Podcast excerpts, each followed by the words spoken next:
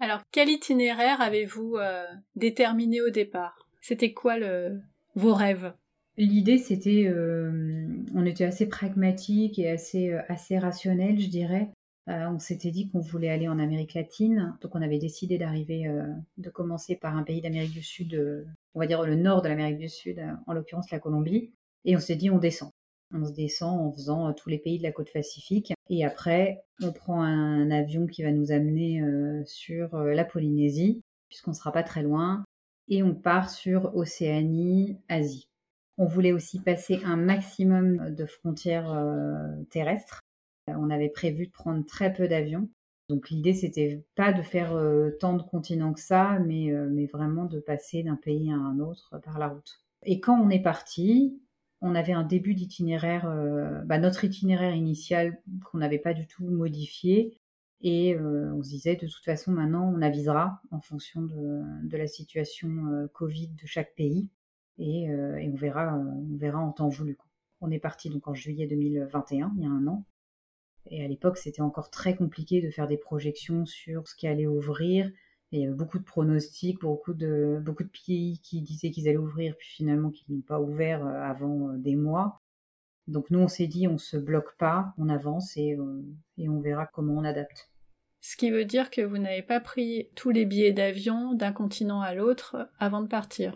On n'a rien pris du tout. On est parti avec un aller pour Bogota et c'est tout. On n'a pris aucun avion parce qu'il n'y avait absolument aucune certitude de ce qu'on allait faire après.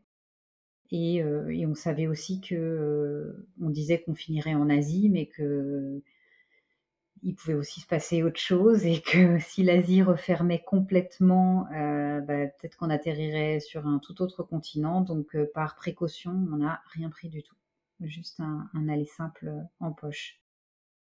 En termes de prévision de budget, du coup, c'est compliqué ou pas tant que ça finalement?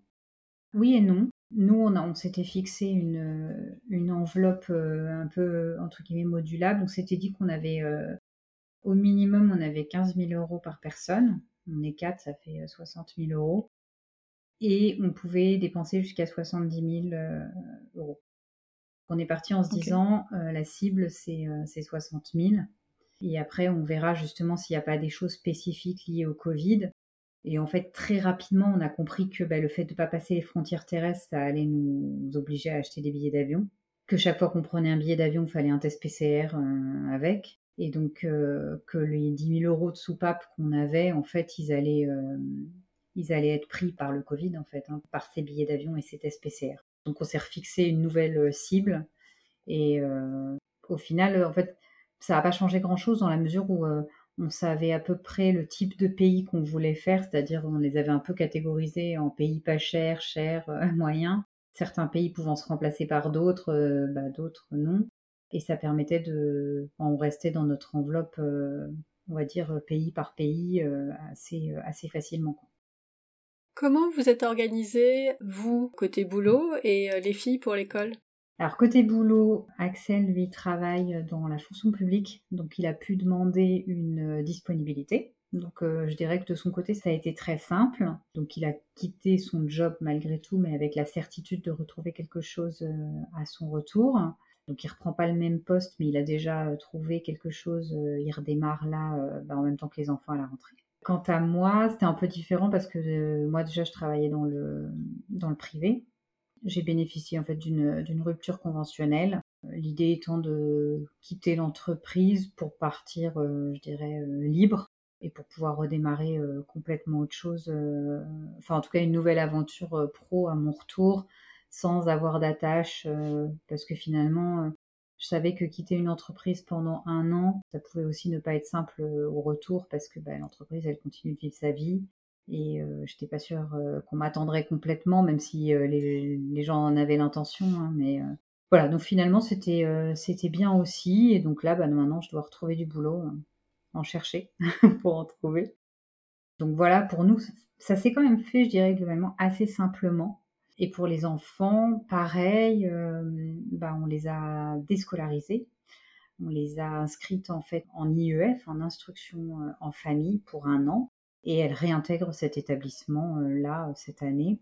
C'est vrai qu'il y, a quand même un gros flou juridique sur l'IEF pour les gens qui sont en situation nomade, comme le vivent les tours du mondiste. Je pense que c'est surtout à la rentrée que bah, les, les instits vont reprendre un petit peu le cas de chacune pour voir où elles en sont dans leurs apprentissages et et voir un peu euh, comment elles ont avancé cette année, sachant que bah, c'est les parents qui euh, ont la responsabilité en fait de leur éducation et de leur euh, justement de ces apprentissages. Donc c'est nous qui avons mis la main à la pâte. Ben oui, ça n'a pas le choix. Ouais. et qu'est-ce que vous avez choisi bah, pour les suivre pendant un an? Alors, on a choisi de le faire tout seul. J'avoue qu'on ne s'est pas trop posé la question, mais elles sont dans des petites classes, puisque Juliette, elle faisait euh, un CP et Charlotte un CM1. Et euh, moi, j'ai commencé à regarder un tout petit peu le CNED, parce qu'en France, c'est ce que j'avais fait euh, à l'étranger. Et très, très rapidement, je me suis dit que ça ne nous correspondait pas, que ça allait être contraignant. C'était assez exigeant, en fait, en termes de rendu, de régularité. Et donc, euh, on s'est fait accompagner par les établissements des filles qui nous ont conseillé euh, des ouvrages. Et on s'est contenté euh, de faire essentiellement maths français, et ce sont les deux matières les plus importantes. Et on a, on a travaillé comme ça toute l'année. Bon, on verra à la rentrée comment ça se passe, évidemment, mais globalement, ça s'est quand même plutôt bien passé. Et je pense que sur des niveaux de classe comme elles avaient, c'est suffisant en tout cas, ou adapté, je dirais. Après, peut-être sur des niveaux de collège, je l'aurais pas géré de la même façon. Mais, mais là, sur, sur CP, CM1, c'était, c'était confortable. Est-ce que vous avez pris des assurances particulières ou fait faire des papiers particuliers avant de partir sur ce tour du monde? Alors, la première chose qui nous a paru vraiment indispensable, c'était l'assurance santé. Ça, c'est le premier sujet. Euh, moi, j'avoue, je travaillais dans une mutuelle, alors j'étais euh, très sensibilisée, ah oui. très sensibilisée euh, au sujet, à l'importance d'avoir une couverture médicale. Donc ça, c'est une des premières choses, je dirais, dont on s'est occupé pour partir. On ne serait pas parti sans, sans rien. Après, dans les papiers, première chose qu'on a fait, c'est les permis de conduire internationaux parce qu'on ne savait pas bien où on irait justement. On savait qu'il y aurait des inconnus dans notre itinéraire et on ne voulait pas que ce soit le genre de détail qui nous, euh, bah, qui nous bloque. On a fait faire des permis euh, de conduire internationaux qui en plus se font euh, bah, gratuitement et très simplement maintenant.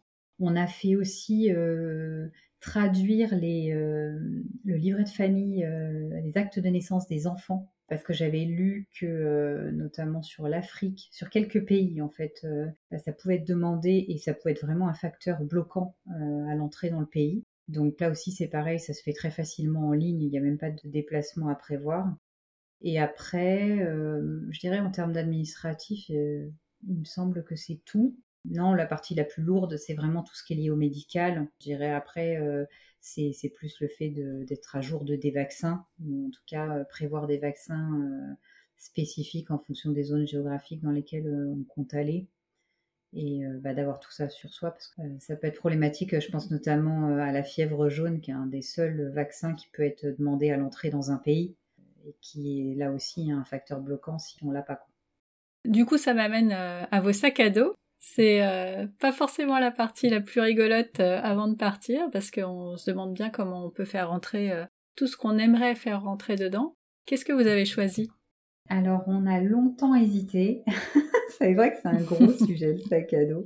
On a longtemps hésité et au final, on n'a pas choisi des sacs à dos, justement. On a choisi des sacs qui pouvaient se porter en sac à dos, mais surtout qui se tiraient comme des valises avec une très grande contenance. J'avais on avait un 80 litres et un 60 litres. Ce qui représente combien en kilos? On avait tous les deux 20, plus de 20 kilos, euh, plus de 20 ah kilos de bagages. Ouais, ouais, non, c'est très chargé en fait. On n'est on n'est pas des bons, des bons exemples, on est vraiment des mauvais élèves. Mais euh, j'avoue qu'il y a plein de choses sur lesquelles on, on avait du mal à se faire des convictions. La première, c'est euh, justement tout ce qui est lié à, à la partie scolaire. Euh, Juliette notamment étant en CP, euh, moi je m'étais mis beaucoup de pression sur euh, le graphisme, l'écriture.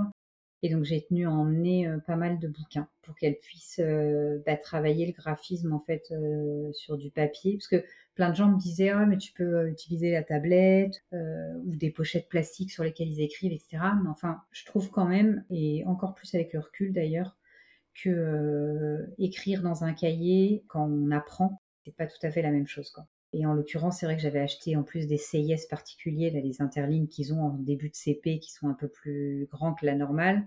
Donc, euh, donc on avait beaucoup de bouquins, d'ouvrages qui pesaient. J'avais aussi pris des petits livres pour euh, lire des histoires, en fait, de début de CP, quoi. donc j'en ai pris quand même quelques-uns pour, euh, pour pas tourner en rond trop. Et bah, tout ça, ça pèse, quoi. Enfin, ça prend de la place et ça pèse. Et puis après, sur l'équipement, bah, je pense que comme tout le monde, on a été relativement minimaliste dans le sens où, euh, euh, évidemment, on peut pas partir avec sa garde-robe euh, de l'année. Et en même temps, on s'est aussi dit, on part un an et bah, on a aussi envie de temps en temps bah, d'avoir plus que trois t-shirts. Parce que de temps en temps, tu as aussi envie d'être jolie, de pas être que habillée en baroudeur quechua. donc voilà, donc je pense qu'on aurait pu avoir un sac un peu plus minimaliste. Mais euh, bon, c'est, voilà, c'est pas comme ça qu'on l'a pensé. Et au final, euh, bah, on les a portés, nos sacs, malgré tout. Est-ce qu'il y a eu des moments où tu t'es dit, non, mais vraiment, c'est n'importe quoi ce sac? Non, mais par contre, on a pris, on avait un truc, c'était un peu un running gag euh, dans notre tour du monde. On avait pris, parce qu'on avait lu ça sur tous les sites de tour du mondiste, tous les blogs, qu'il fallait avoir des moustiquaires imprégnés.